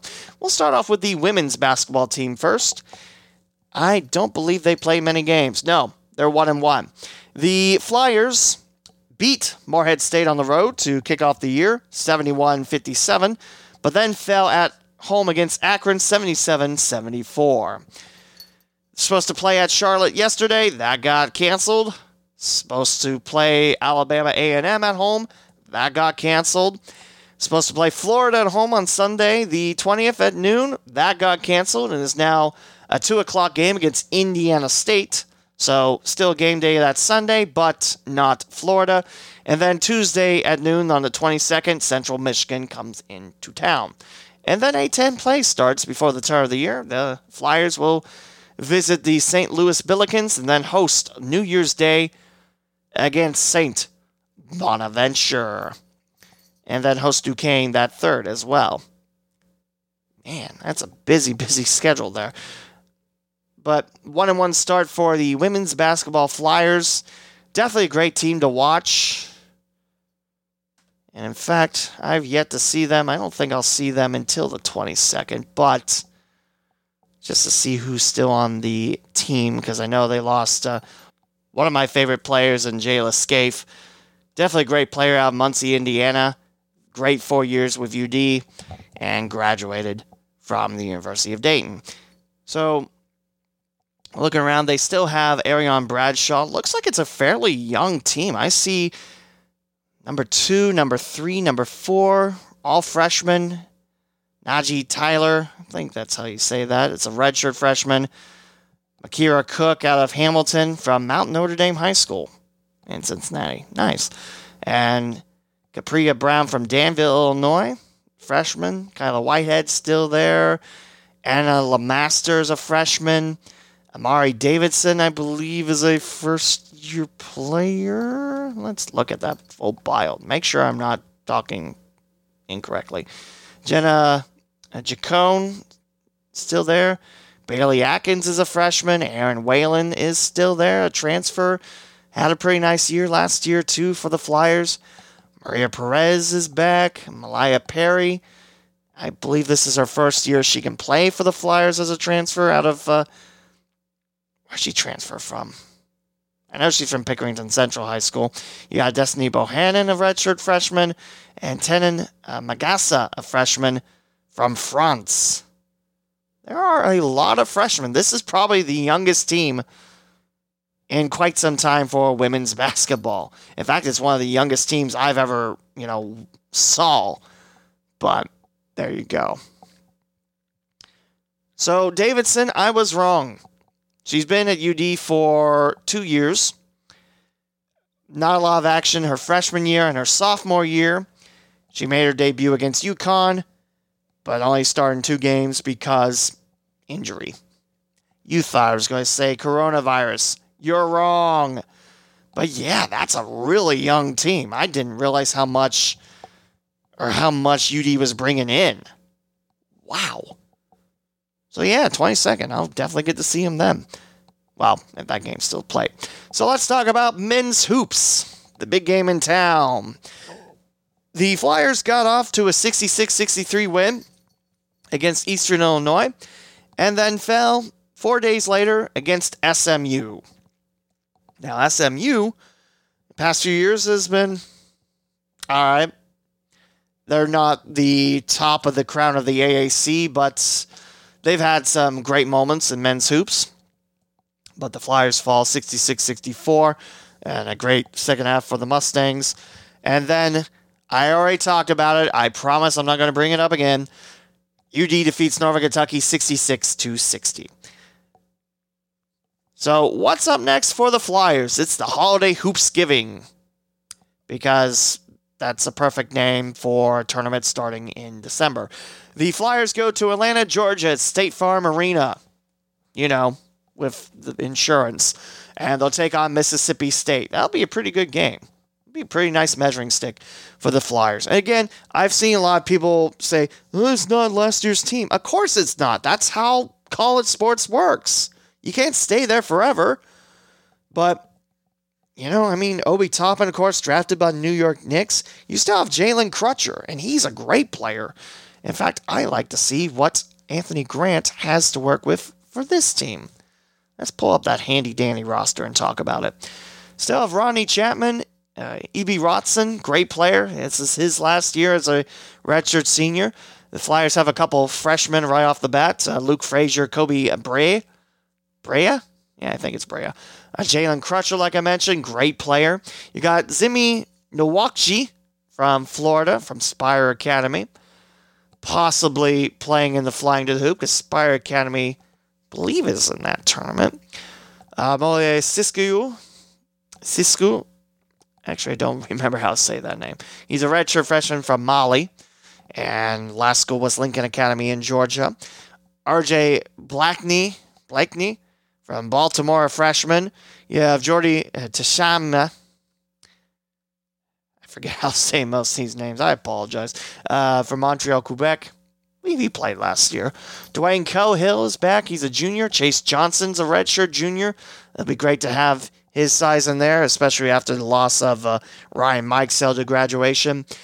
Uh, Cameron Greer and Christian Wilson, Elijah Weaver, not with a roster number. Actually, his picture shows 11. but on the roster, he is dashed out in the number category. But yeah, so most of the components are still there for UD's magical season last year, but you know, things you have to remember too, COVID's COVID's just went through sports and we're lucky we're talking about sports anyway. We're lucky we have sports, let's be real. So what's next for the Flyers? Well, Ole Miss comes into town next Saturday at 2:30, and that'll be on NBC Sports Radio. Or do what I do, just listen to it on radio, which is uh, 95.7 FM and 1290 AM. I'm trying to think if it's 0.7 or 0.3 on the FM tuner. Yeah, it's 0.7, isn't it? 95.7. And then A10 play starts. December 30th, home against LaSalle. January 2nd against George Mason, and then the Flyers visit Fordham, and then Davidson, then host Duquesne. And that's your peek at men's basketball UD. Again, should be a very nice year for the Flyers. And last up, my alma mater, Wright State University. I saw and I shared on uh, my Twitter feed that by Hamilton Hall, which is one of the freshman dorms, that they installed the uh, the seal, which I thought they retired long ago, but uh, yeah, they have the university seal on the rock, and it, it's awesome. It's yes, it looks like a biohazard W, but that, I think that's why I love it so much. It looks really good. We'll start with men's basketball for WSU. Well, they were supposed to be in the uh, tournament at Illinois. That got canceled because COVID on Wright State's side. But the season began just on the third, and the Raiders they had a great first half against Marshall, second half, not so much. Thundering Herd win at 80 64 from the Nutter Center. But a nice rebound win two days later for Scott Nagy's crew as Wright State defeats Miami 71 47. And let's look at that box score and talk about that. Yeah, definitely. You know, if Wright State Dayton don't have a rivalry, Wright State Miami do. And let me tell you why that's so special. Yeah, Miami's in Oxford, but once upon a time, Miami had a campus in Dayton. They now have branch campuses in Middletown, Westchester, and Hamilton, and they've had those for quite some time. I think since the, let's say since the 60s, but that might even be um, cutting it short. But Wright State was a branch campus of that school in Columbus and Miami. I think that school in Columbus had an adult branch at uh, Wright State. And then eventually, Wright State gained their independence away from Miami and that school in Columbus. And it's a shame that most of the students don't know that, but yeah, Wright State has sports and they're Division One. So there you go. Raiders win it uh, 71 47, outscoring the Redhawks 39 21. Wright State played well in that first half, and then Miami had a couple big shots to send it to half. And then the Raiders, foot on the pedal, and zoom, so, your point leaders, if I can figure out how to work this crazy machine, Javen Etzler of Miami led the Hawks charge with nine. Dalonte Brown, James Beck, and Precious Ayah with eight points apiece. Isaiah Coleman Lands had seven of his own. That's your majority of the 47. And for Wright State's 71, it's Trey Calvin leading the way, 16 points. And also went 4 of 8 from three point shooting with a steal. You have 14 points from Grant Basile, uh, 13 points for Tim Finke. He was the uh, post game interview for the Raiders. You can you know watch it on their website, WSURaiders.com. And 11 points for Loudon Love with seven rebounds. Dre Finke had himself a double double day with 13 points, 11 boards. Uh, the Raiders had 47 rebounds for Miami's 39. So, all in all, pretty good day for Wright State. Second half a lot better. And now they'll head to the road for the first time this year. It's weird that we're what 14 days away from Christmas and Wright State is one and one. Normally by now we're uh, we're pretty far into non-conference play, but coronavirus does funny things. The Raiders get to go to Bowling Green to take on the Falcons Sunday at noon. And then Horizon League play begins as the Detroit Mercy Titans welcomes in Wright State for two on the 19th and 20th of December. And then home go the Raiders after Christmas, the 26th and 27th, against Wisconsin Green Bay. And then you turn the year, and 2021 has Wright State at Oakland for a pair, and then Youngstown State in January 8th and 9th. And like I mentioned, at Northern Kentucky at the end of the year, 19th and 20th of February. So let's look at women's basketball. Uh, Loudon Love still with the Raiders, still, you know, still a great player. I'm hoping he gets, you know, draft looks too. I I think he'd do pretty well in the NBA, but you know, we'll see. So the women's team's 0 2. They had a close loss against Bradley at home, 66 61, and then fell at number 24, Michigan, 82 59. And then are supposed to be at Detroit Mercy this Saturday and Sunday, but I saw somewhere, you know what? There's a nice link on the page. Let's go to DetroitTitans.com. Because the women's team, if you remember, the Norse were supposed to host Detroit Mercy, but that got changed to Robert Morris. And no, what am I am I wrong then? Because there was a change. This is from today, so I don't know what I'm talking about then. But yep, Wright State will go to Detroit Mercy, and that will be tomorrow and Sunday, both at 2 o'clock. And that's all for college basketball. I'm I'm afraid to see how much time I've used an hour and a half. Okay, it's not terribly, terribly bad. But yeah, it's nice to get back and talk local sports. Too bad it's not on Dayton radio. I guess I'm supposed to talk about the Bengals, aren't I? Yeah, the Bengals lost again to the Dolphins. Yeah, Shawn Williams stepped on a Dolphins player's ankles and got suspended for this game, and it was upheld, so he can't, uh, you know, challenge it. We weren't supposed to have another two win season with Burrow at the helm. And you know what? It's not Burrow's fault. I mean, yeah, he's made mistakes, but they're not game costing mistakes. Although at Indy, I guess he threw that pick. But then again, don't blow a three touchdown lead to close out the second quarter, you know. Just saying. But no, Joe Burrow is the cornerstone of our franchise, and we have to do a better job. I say we as fans. The Bengals have to do better job protecting their investment. So, yeah, at this point, I'll listen to Bengals games because that's what I do. I like the Bengals and I follow them. But at the same time, you know, I'm not expecting any more wins past this point, and I kind of hope it stays like that because I want the Bengals to get the offensive tackle from Oregon. I've talked about this on the podcast, I said offensive line is still a crucial spot. And you know what? At this point, the coaching staff might need to change. I mean, there's a lot of people calling for Zac Taylor's head, and I'm I'm not with a torch and pitchfork, but at the same time, you know, he's not doing so hot, and he needs coaches. I thought the whole plan for Zach Taylor was he's going to have coaches that he learns from, and then he takes charge. You know what I'm saying? I know he was trying to get Bill Callahan, who went to that team by the lake who has their first winning season in what is it, 26 billion bajillion years? Ooh, yeah, all right, first winning year. Yeah, eh, you went this entire last decade without a winning season. So, you know, act like you've been there before, even though, yeah, I know. I'm sorry. And normally I don't even let trash talk get to me, but it's just that point.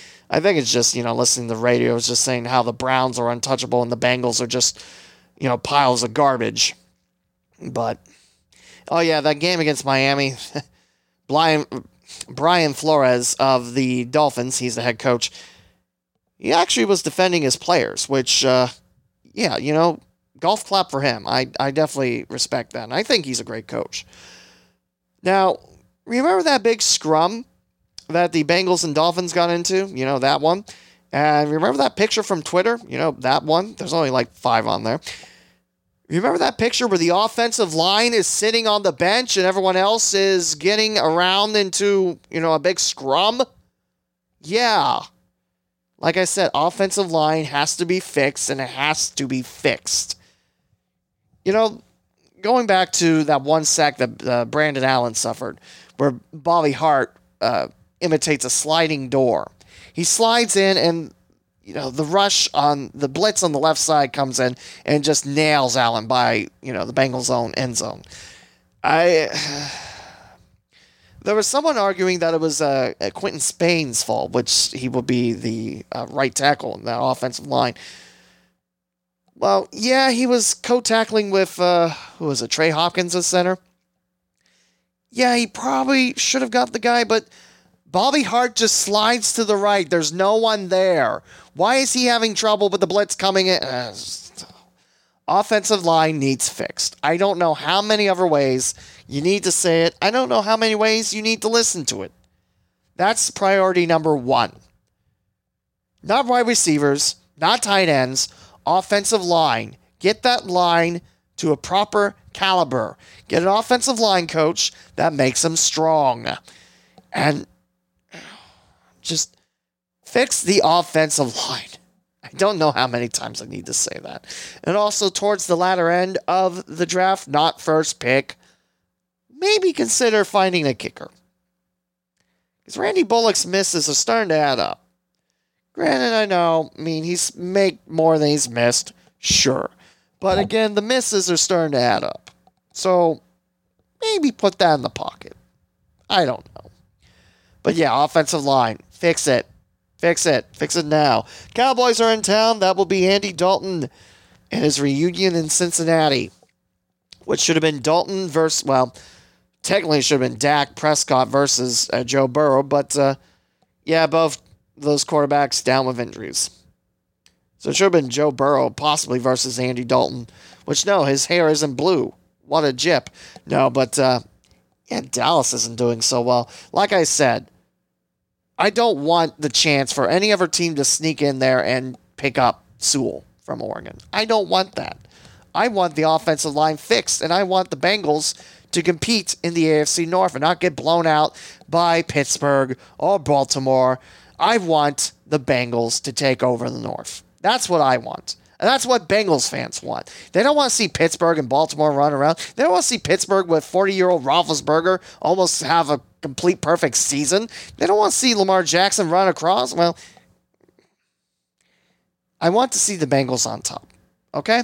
Lamar Jackson, great athlete. Ben Roethlisberger, what a season he's having. Considering he had major elbow surgery and his age, it's impressive. And yes, Pittsburgh did lose to the football team.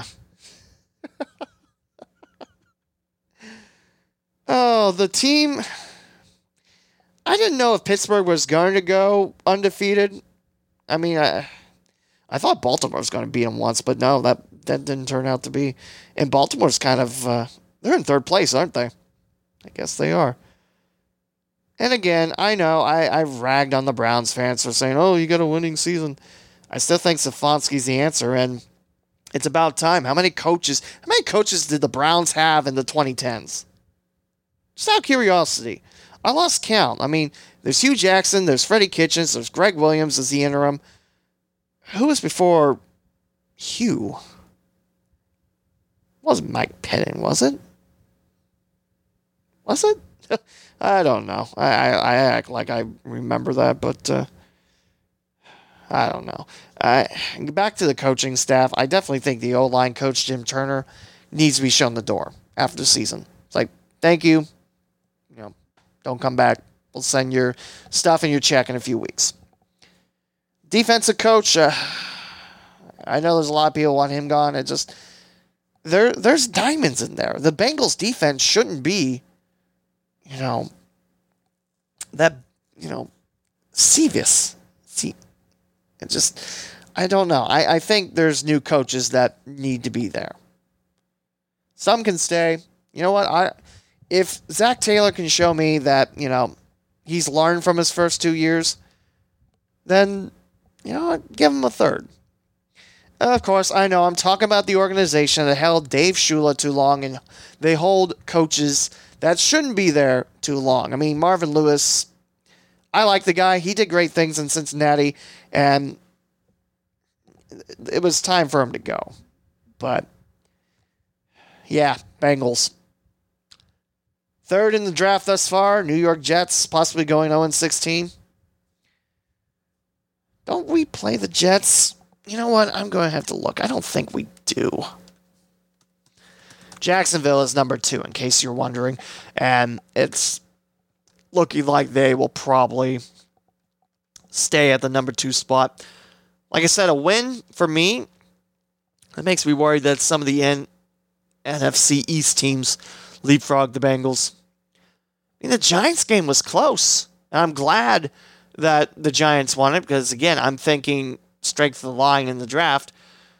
Dallas is in town. Pittsburgh's in town next week. Monday Night Football. I'm surprised that hasn't been flexed out yet. Although, can you flex out Monday night? I don't think you can outside COVID reasons. Houston waits Cincinnati, Baltimore. Dallas is a possible win. I mean, the Cowboys' defense is, ugh, putrid. Just, ugh. And, of course, you have, uh, yeah, you got Andy Dalton as QB, so at least there's a little stability there. I mean, it's sad what happened to Dak, especially in the year he was trying to prove himself. Had a great start, and then bam, there goes the injury. I feel for the guy because I, I like Dak. Pittsburgh, what can I say? uh, Cincinnati did a nice job stuffing the run in week 10 against Pittsburgh on the road, but just allowing Ben to throw for nearly 400 yards, that'd be a season high. Uh, Houston, I don't know what to expect out of the Texans, honestly. I mean, Romeo Crennel's the interim coach. They did the right thing in getting rid of Bill O'Brien, especially after getting rid of your top wide receiving talent, DeAndre Hopkins. Why would you do that? I don't know. But like I said, he's gone. NRG Stadium. Hmm. I did not realize the change from Reliant Stadium, but there you go. And week 17, Baltimore. Man, how many positive tests have Baltimore had? And Dez Bryant, he, he was practicing and then got the uh, results that, hey, you got COVID, your test is positive, come off the field. It's like, man, it's been brutal this football year. Not just because the Bengals have two wins, but COVID's been a mess. It's a shame. It's a shame because I know we all need a little football in our lives. And hopefully we have uh, basketball and hockey. They're not going back to the bubble. Although, NHL, uh, as of uh, before recording this, because normally I don't look things up when I'm uh, recording podcasts, they were looking to have temporary divisions where all the Canadian teams are in one because, you know, you can't really get into Canada because of the virus. And then putting the Blue Jackets in a division with Detroit. That's great because Detroit is uh, not great at the moment. So hey, maybe Columbus can pick up a few wins against the Red Wings. That'd be that'd be cool. But ah, it's just the bad contracts and everything. Maybe Detroit will, you know, get things back on track. We'll see. We'll see. But now the All Canadian division. Think about it: Montreal to Vancouver. That's about from Maine to Los Angeles in the United States. That's a flight. That's a that's a very long bus trip. I I don't know Canadian roads, but is there really a straight trek from Montreal to Vancouver? Think about how many territories you're going past Quebec, Ontario, um, Saskatchewan. I was to say Saskatoon, but that's a town. Um, Alberta, then British Columbia. Yeah, there's a lot. So there you go. Um, hopefully, we have those sports. It'd be nice to see Blue Jackets hockey. And speaking of hockey, we still have ice hockey. And I know I, I didn't send in a recap of last week's stuff. Sorry, Ohio Hockey Digest. I have been busy with family life and with other broadcasting avenues, but more on that in a second. So, the Capital Hockey Conference is back to having conference games, and Upper Arlington's ice hockey team tweeted that they're back, so that's great.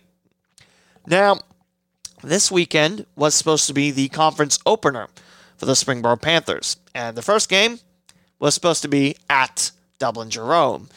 DJ is having a bit of problem with COVID. In fact, I think Dublin City Schools I think it's kind of hit them pretty bad. I mean, Dublin's a pretty big, uh, pretty big suburb northwest of Columbus. So, although next Saturday, Dublin Coffman is supposed to be coming in for a seven o'clock game. Not sure if that's going to be changed or not, but so your new schedule looks like this. Olentangy Berlin will await the Springboro Panthers, and that game will should be at the Chiller North, not the Dublin Chiller. So Olentangy Berlin will now host the Panthers. And then instead of New Albany coming in, which is on the other side of Columbus, it's Thomas Worthington. Now, if you remember the episode where I'm talking about the reverse retro jerseys, talk about Montreal's blue jersey. Yeah, I said it's the Thomas Worthington jersey because they kind of had that for a long time. So yeah, Cardinals are pretty good. So still a pretty good test. It's not quite, you know, go at the red division first and then see where you stand. But at the same time, Olentangy Berlin, Thomas Worthington, no slouches. And then Beaver Creek will host Springboro at South Metro Sunday at 11. I said Beaver Creek hosts Springboro at South Metro. Yeah, Kettering Rink's closed. Not sure if they'll be back open for the hockey season. Uh, December 20th, they're supposed to come back with a decision if they'll resume youth hockey. But uh, yeah, Beaver Creek and Alter are calling South Metro home for the time being, which I love. I, I especially love Alter coming back because my first year covering high school hockey, it was Centerville, it was Springboro, and it was Alter. It was awesome. After that year, Alter moves to the Kettering Rec, which you know makes sense. It's a Kettering school, and they're playing at the Kettering Rec with uh, Beaver Creek. So there was a nice little rivalry there, and especially when Alter and Beaver Creek got played, yeah, that place gets loud. It's it's awesome. It, it's sad that student sections aren't allowed to come out. It's parents only at the moment, but I mean, the alternative is we don't have sports, and I'm uh, I'm blabbing on about something else, or I have interviews, which uh, hopefully will start again next week, but we'll see.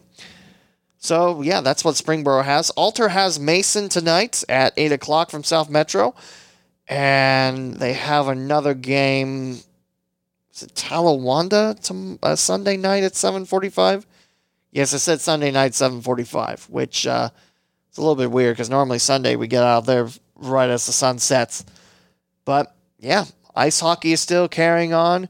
I miss my Centerville ice hockey family, and yeah, things are going pretty well at TKDS Sports. I know a lot of people might not like the change of hey, it's free to you know now it's 4K with graphics and uh, oh yeah, I'm getting paid. But uh, never mind. No, I mean, I, I know it's a change, and I know it's you know kind of a drastic one because you know you tell people go to YouTube channel, subscribe, and then wait for the uh, stream to start. Whereas this one, you know, you you have to. It's ten bucks per game, which you know that's not bad. Tickets are a little less. But at the same time, a lot of that money goes back to school. Only, what did my boss Kevin Fowler tell me?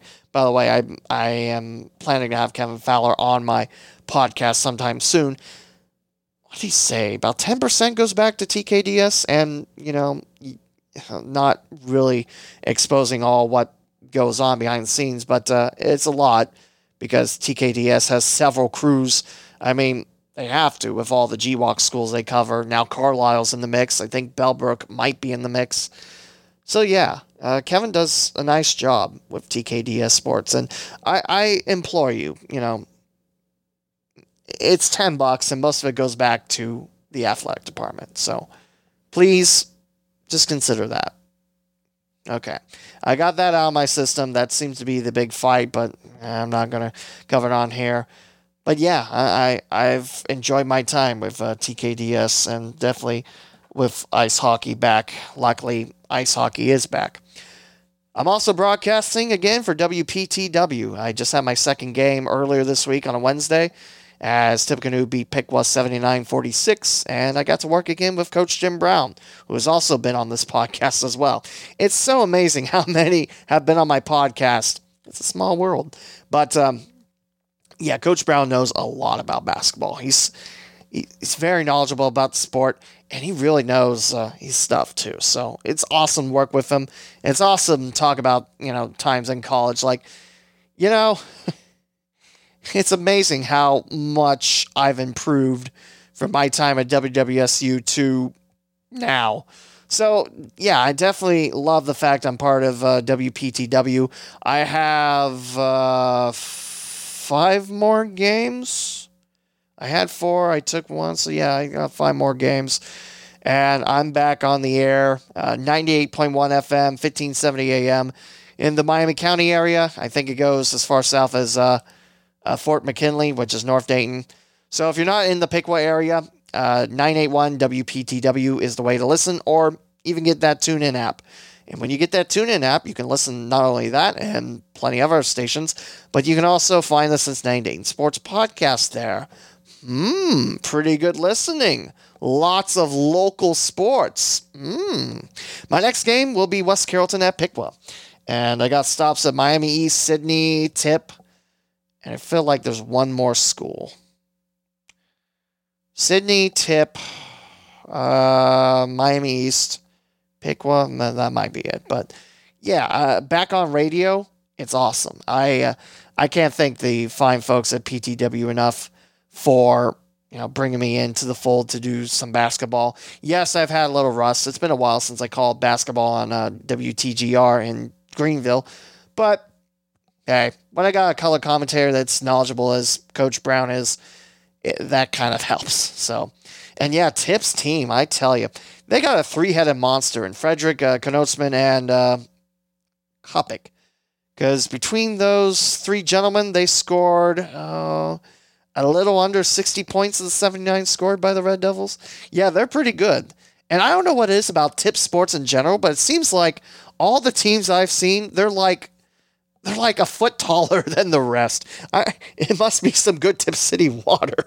But uh, I don't know. I don't know if I'm just, you know, I don't know if that's true or if I'm just, I, I don't know.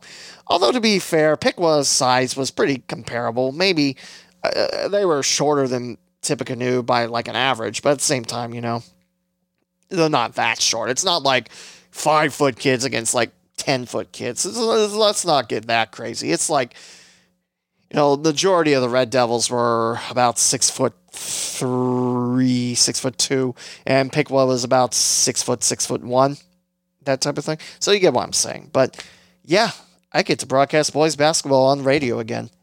Yes, I'm very excited. So, and yeah, and, and I had a game with ESP Media in Wyoming. I got to see the Cowboys facility first time ever. It's a really nice gym. know? And I really wish the Valley View Wyoming rivalry would continue on outside football. You know what I'm saying? I know Valley View Wyoming playoff football, that's one of the top series you can get in Division 4. But at the same time, I mean, it's two similar areas. Wyoming's a very nice small village, and they recently opened up a facility like an indoor turf facility, which is something that most schools would dream of having. But it was really cool. It's really cool to broadcast from Wyoming.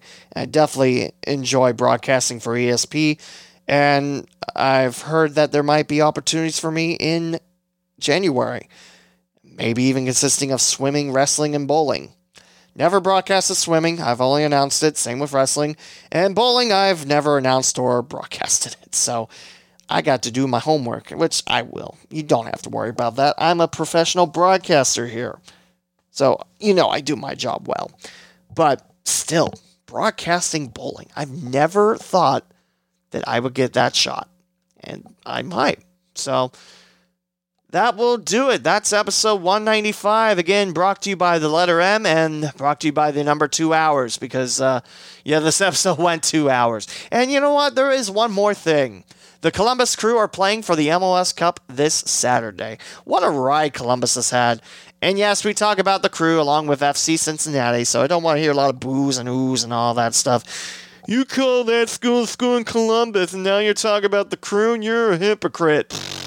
No, because I can assure you, local Dayton radio doesn't talk about anything outside that school in Columbus football, Browns, and making fun of the Bengals and Reds. And maybe college basketball, but, you know, there you go. So yeah, Columbus Crew looking for their second cup, which means a second little star above their logo. Case you ever wondered what that star was, that's what it is. Championship. yeah, uh, they're taking on the Seattle Sounders. They've had a lot more success in the Cups. I think they've won four, and they've won two of the last three. Is that correct? It sounds correct. So it'll be a tough matchup, but I believe it's in Columbus. And I believe that the crew will win. They are without a couple midfielders important to the team. Uh, at the same time, they still got to play. Oh, hey, it's trending because Dabo Swinney is talking the truth for Clemson, saying that you know Texas was Texas Tech they're eleven and one. Is it Texas A and M? Well, the schools that are eleven and one, they should be in the playoffs. Yeah, I agree. He's not afraid of the Buckeyes. He's only beaten them what what six times and shut them out. Thirty-one and oh. But uh, yeah, go ahead and think that. But that, that'll do it because if I continue anymore, I'm just going to talk trash and not facts. So 196, hopefully we will have some interviews for you. And hopefully you have a lovely holiday. It's the uh, last night was the start of uh, Hanukkah, so definitely happy holidays and happy Hanukkah to any of you listeners that celebrate the holiday. I was going to say celebrate the sport. What is wrong with me? Oh, yeah, I'm on a make fun high, but there you go. We'll talk to you again for episode 196. if you want local sports, it's not on Dayton Radio, it's on the CinDay Sports Podcast. And that'll do it for the Cincinnati Dayton Sports Podcast, episode 195.